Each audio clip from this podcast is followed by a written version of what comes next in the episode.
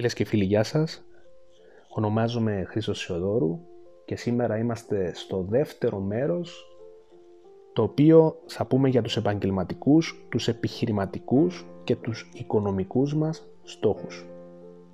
Αυτό που χρειάζεται να κάνεις τώρα είναι να καθίσεις κάπου ήσυχα, ήρεμα, με το notebook σου, το οποίο θα καταγράψεις κάτω αυτές τις ερωτήσεις τις οποίες θα ξέρεις ξεκάθαρα ποιοι είναι επαγγελματική, επιχειρηματική και οικονομική σου στόχοι και να συγκεντρωθείς σε αυτό το ακουστικό. Αυτό που χρειάζεται να γνωρίσεις είναι ότι είτε φιλοδοξείτε να γίνετε οι κορυφαίοι στο επάγγελμά σας για να βγάλετε εκατομμύρια, είτε να γίνετε φοιτητές για να συγκεντρώσετε πλήθος γνώσεων, τώρα είναι ευκαιρία να βεβαιωθείτε ότι η φιλοδοξία σας θα πραγματοποιηθεί. Πάμε στην πρώτη ερώτηση. Για πέντε λεπτά σκεφτείτε όλες τις δυνατότητες σας. Πόσα χρήματα θέλετε να συσσωρεύσετε; Τι επιθυμείτε να πετύχετε με την καριέρα σας ή ακόμα με την εταιρεία σας. Πόσα χρήματα θέλετε να κερδίσετε ετησίως; Τι οριστικές αποφάσεις πρέπει να λάβετε; Πάμε στη νούμερο 2 ερώτηση.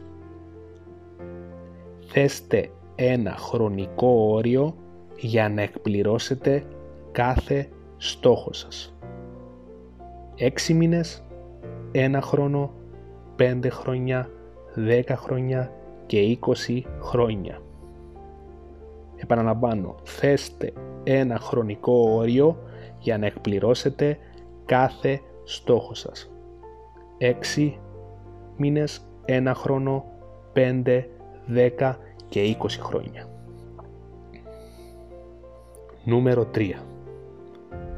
Επιλέξτε τον κύριο ετήσιο στόχο σας. Την προτεραιότητα σας. Επιλέξτε τον κύριο ετήσιο στόχο σας.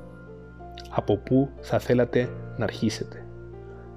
Νούμερο 4 μέσα σε δύο λεπτά γράψτε μία σύντομη παράγραφο που θα λέει γιατί είστε απολύτως αποφασισμένοι να πετύχετε το συγκεκριμένο στόχο μέσα στο έτος. Αυτή, αυτό ήταν το δεύτερο μέρος το οποίο γράψαμε κάτω τις ερωτήσεις το πώς να ξέρετε ακριβώς ποιοι είναι επαγγελματικοί, επιχειρηματικοί, οικονομικοί στόχοι. Αξίζετε τα καλύτερα. Λέγομαι ο Χρήστος Θεοδόρου και εύχομαι να βοήθησα με αυτό το ακουστικό. Θα τα πούμε στο επόμενο ακουστικό το οποίο θα είναι στόχοι ψυχαγωγίας και περιπέτειας.